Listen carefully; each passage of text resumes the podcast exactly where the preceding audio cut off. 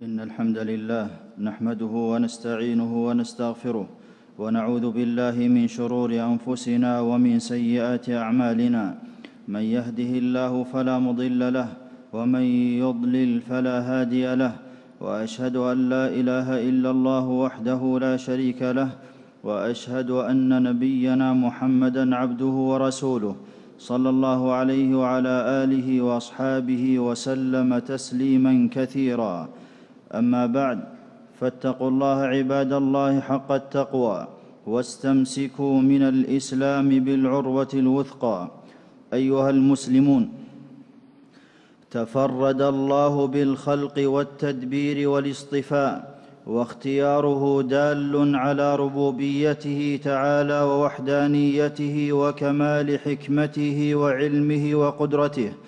وقد فاضل سبحانه بين الأمكنة والذوات والأعمال والشهور والليالي والأيام فخير الخلق محمد صلى الله عليه وسلم وأفضل الأعمال توحيد الله وإفراده بالعبادة وأشرف الشهور شهر رمضان وأعز الليالي ليلة القدر وأفضل الأيام يوم النحر. وخير البقاع عند الله وأحبها إليه مكة. قال عليه الصلاة والسلام والله إنك لخير أرض الله إنك لخير أرض الله وأحب أرض الله إلى الله ولولا أني أخرجت منك ما خرجت. رواه أحمد. هي أم القرى وما سواها تبع لها. أقسم الله بها إشارة لعظمتها فقال لا أقسم بهذا البلد ومع القسم سماها البلد الأمين فقال وهذا البلد الأمين مسجدها أشرف المساجد وهو أول بيت وضع في الأرض مباركا وهداية للناس. إن أول بيت وضع للناس للذي ببكة مباركا وهدى للعالمين. قال أبو ذر رضي الله عنه يا رسول الله أي مسجد وضع في الأرض أول؟ قال المسجد الحرام. قال قلت ثم أي قال المسجد الأقصى. متفق عليه. هدى الله إبراهيم لبناء البيت فيها وإذ بوأنا لإبراهيم مكان البيت فرفعه مع ابنه إسماعيل ودعا الخليل بمحبة قلوب الناس لمكة وفرحهم بالقدوم إليها فقال فاجعل أفئدة من الناس تهوي إليهم اختارها الله لأكرم رسله ففيها ولد نبينا صلى الله عليه وسلم وفيها نشأ ومنها بعث وبدأ نزول الوحي والقرآن عليه فيها وعاش عليه الصلاة والسلام فيها أكثر من خمسين عاما ومنها انطلقت الدعوة وفيها نشأ خير رجال وهم الصحابة بعد الأنبياء. ومنها أسري عليه الصلاة والسلام إلى المسجد الأقصى. أحبها رسول الله صلى الله عليه وسلم حبا جما وأخرج منها مكرها. ولما نزل المدينة كان يدعو اللهم حبب إلينا المدينة كما حببت مكة أو أشد. متفق عليه. بلد آمن دعا إبراهيم له بالأمن فقال رب اجعل هذا بلدا آمنا فامتن الله بذلك وقال أولم يروا أنا جعلنا حرما آمنا ويتخطف الناس من حولهم قال القرطبي رحمه الله إن مكة لم تزل حرما آمنا من الجبابرة ومن الزلازل وسائر المثلات التي تحل بالبلاد والداخل إلى مسجدها يشعر بأمنها. قال سبحانه ومن دخله كان آمنا. حرمه الله حرمها الله منذ خلق السماوات والأرض. قال عليه الصلاة والسلام إن الله حرم مكة يوم خلق السماوات والأرض فهي حرام بحرام الله إلى يوم القيامة. رواه البخاري. وأظهر إبراهيم عليه السلام للخلق حرمتها. قال عليه الصلاة والسلام إن إبراهيم حرم مكة. متفق عليه. وكان نبينا صلى الله عليه وسلم معظما لها. قال يوم الحديبية والذي نفسي بيده لا يسألوني خطة يعظمون فيها حرمات الله إلا أعطيتهم إياها. رواه البخاري. من حرمتها أن سفك الدم فيها بغير حق أشد حرمة من غيرها. قال عليه الصلاة والسلام لا يحل لامرئ يؤمن بالله واليوم الآخر أن يسفك بها دما. متفق عليه. ولا يخاف أهلها بحمل سلاح فيها. قال عليه الصلاة والسلام لا يحل لأحدكم أن يحمل بمكة السلاح. رواه مسلم.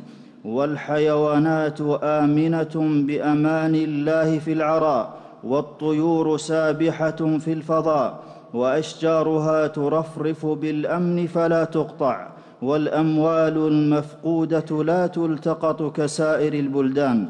قال عليه الصلاة والسلام لا يختلى خلاها ولا يعضد شجرها ولا ينفر صيدها ولا تلتقط لقطتها إلا لمعرف متفق عليه. شبه عليه الصلاة والسلام حرمة الأموال والأعراض والدماء بحرمتها لعلو منزلتها عند الله. فقال إن دماءكم وأموالكم وأعراضكم عليكم حرام كحرمة يومكم هذا في بلدكم هذا في شهركم هذا. متفق عليه. ومن هم بسوء فيها عذبه الله. قال سبحانه ومن يرد فيه بإلحاد بظلم نذقه من عذاب أليم. قال ابن مسعود رضي الله عنه لو أن رجلا هم فيه بإلحاد وهو بعدن أبين لأذاقه الله عذابا اليما. والظالم فيها أبغض عند الله والظالم فيها أبغض الناس عند الله. قال عليه الصلاة والسلام أبغض الناس إلى الله ملحد في الحرم. رواه البخاري ولعظيم حرمتها لا يطأ أرضها مشرك. قال سبحانه إنما المشركون نجس فلا يقربوا المسجد الحرام. والدجال كافر بالله يفتن الناس في دينهم فيمنعه الله من دخول مكة والمدينة. قال عليه الصلاة والسلام ليس من بلد إلا سيطأه الدجال إلا مكة والمدينة. متفق عليه.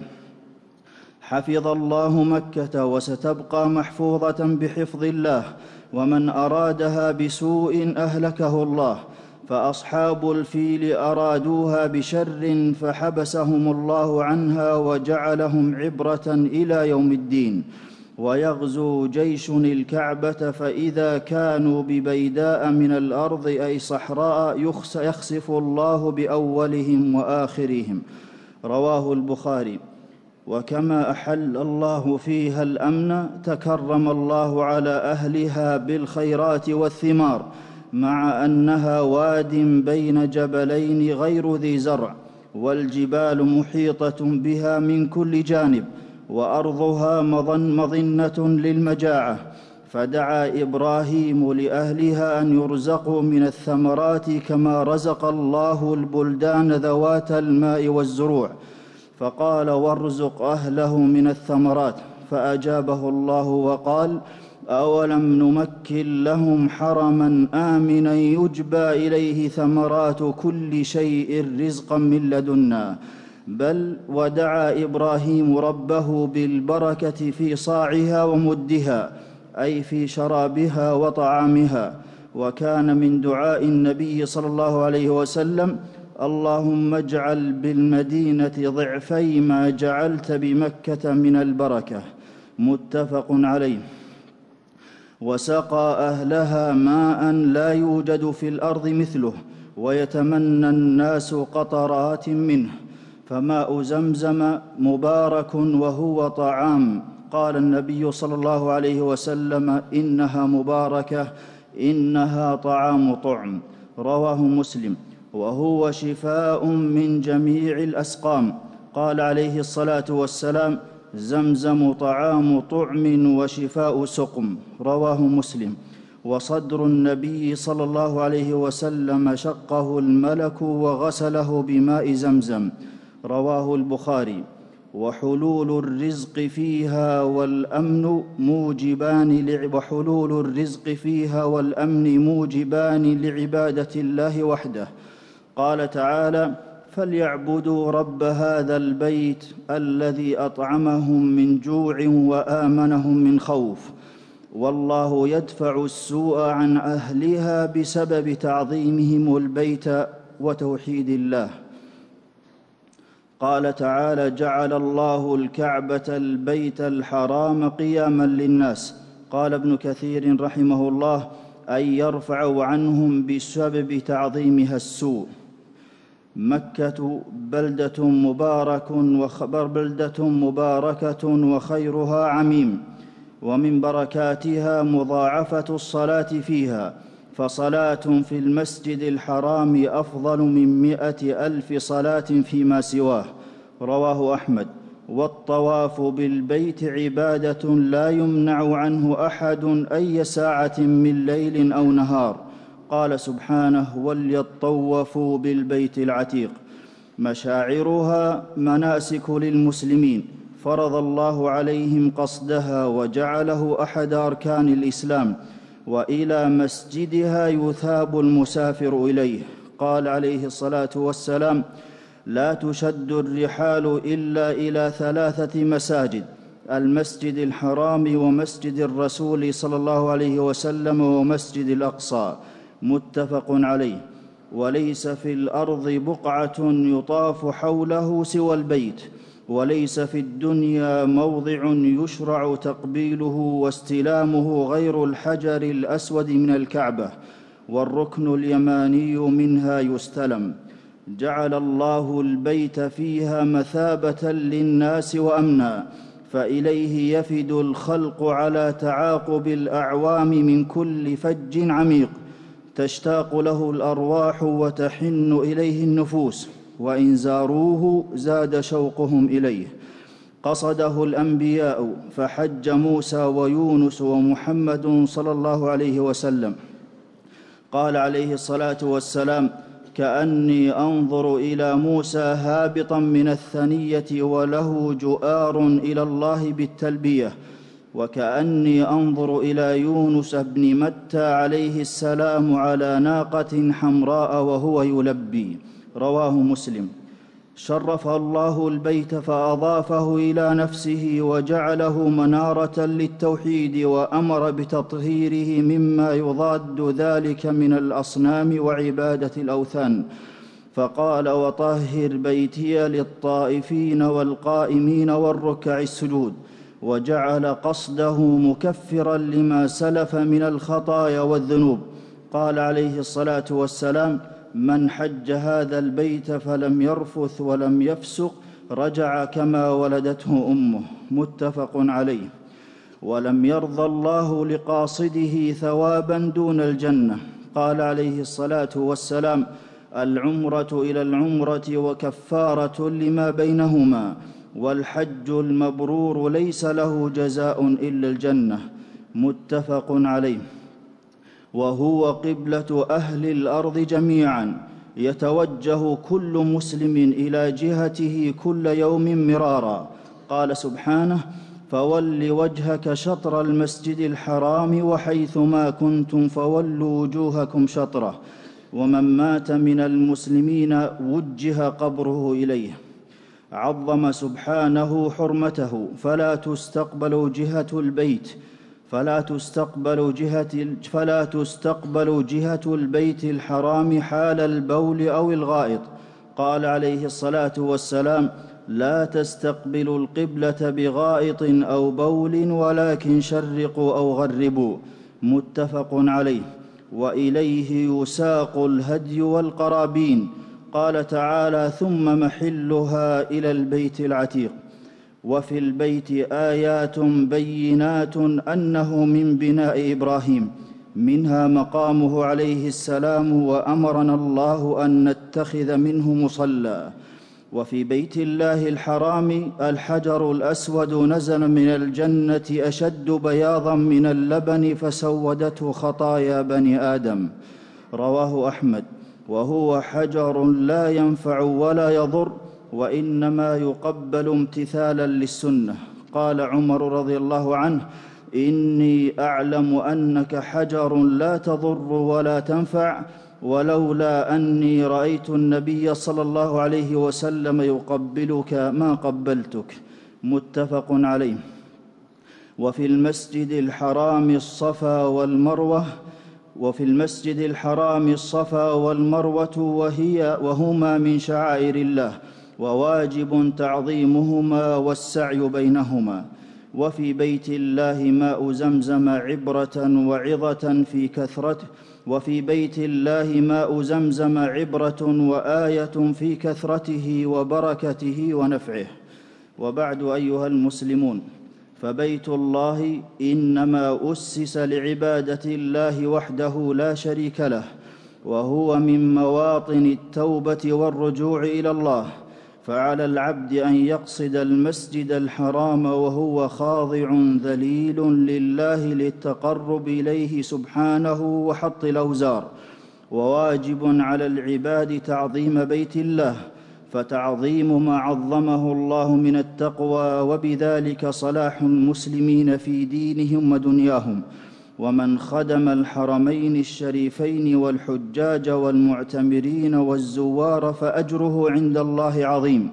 فكلا المسجدين بناهما نبي وهما من شعائر الله. أعوذ بالله من الشيطان الرجيم. إنما أمرت أن أعبد رب هذه البلدة الذي حرمها وله كل شيء وأمرت أن أكون من المسلمين. بارك الله لي ولكم في القرآن العظيم ونفعني الله وإياكم بما فيه من الآيات والذكر الحكيم. أقول قولي هذا وأستغفر الله لي ولكم ولجميع المسلمين من كل ذنب فاستغفروه إنه هو الغفور الرحيم.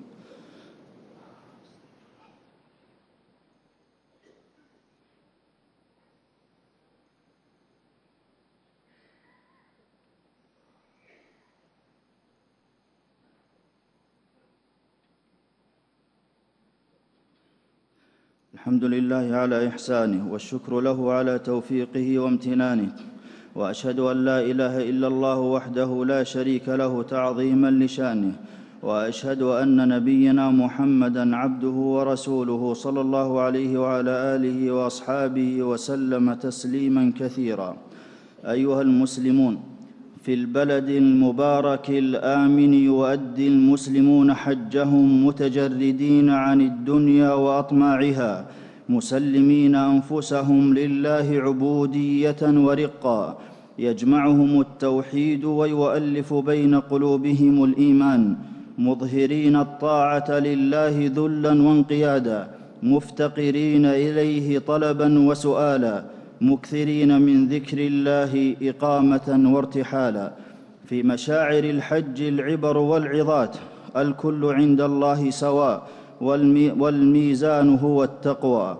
وفي الإحرام واجتماع الناس تذكير بالمحشر والمقبول من كان عمله خالصا لله صوابا لم يشبه شرك أو رياء أو عدم اتباع. ولحظات الحج ثمينة والموفق من اغتنمها بالإكثار من ذكر الله وعمل الصالحات.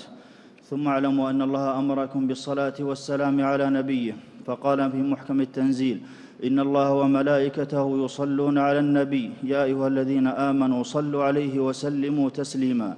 اللهم صل وسلم وبارك على نبينا محمد. وارض اللهم عن خلفائه الراشدين الذين قضوا بالحق وبه كانوا يعدلون.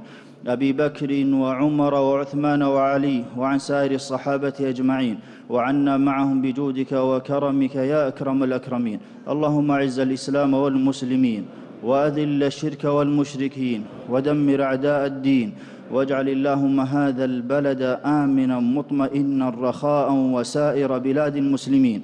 اللهم من أرادنا أو أراد ديارنا أو أراد المسلمين فبسوء فأشغله في نفسه. واجعل كيده في نحره وألق الرعب في قلبه يا قوي يا عزيز. اللهم سلم الحجاج والمعتمرين. اللهم اجعل حجهم مبرورا وسعيهم مشكورا وعملهم متقبلا يا ذا الجلال والإكرام. اللهم اصلح لهم النيات والذريات وأنزل عليهم الطمأنينة والسكينة والخشوع والذل لك يا رب العالمين. اللهم أصلح أحوال المسلمين في كل مكان. اللهم أمن حدودنا اللهم اربط على قلوب جنودنا اللهم سدد رميهم اللهم انصرهم نصرا مؤزرا يا ذا الجلال والإكرام اللهم وفق إمامنا لهداك واجعل عمله في رضاك اللهم وفق العاملين لخدمة الحرمين الشريفين وارفع أجورهم واجعلهم من عبادك المحببين إليك يا ذا الجلال والإكرام. ربنا آتنا في الدنيا حسنة وفي الآخرة حسنة وقنا عذاب النار. عباد الله إن الله يأمر بالعدل والإحسان وإيتاء ذي القربى وينهى عن الفحشاء والمنكر والبغي يعظكم لعلكم تذكرون. فاذكروا الله العظيم الجليل يذكركم واشكروه على آلائه ونعمه يزدكم. ولذكر الله أكبر والله يعلم ما تصنعون.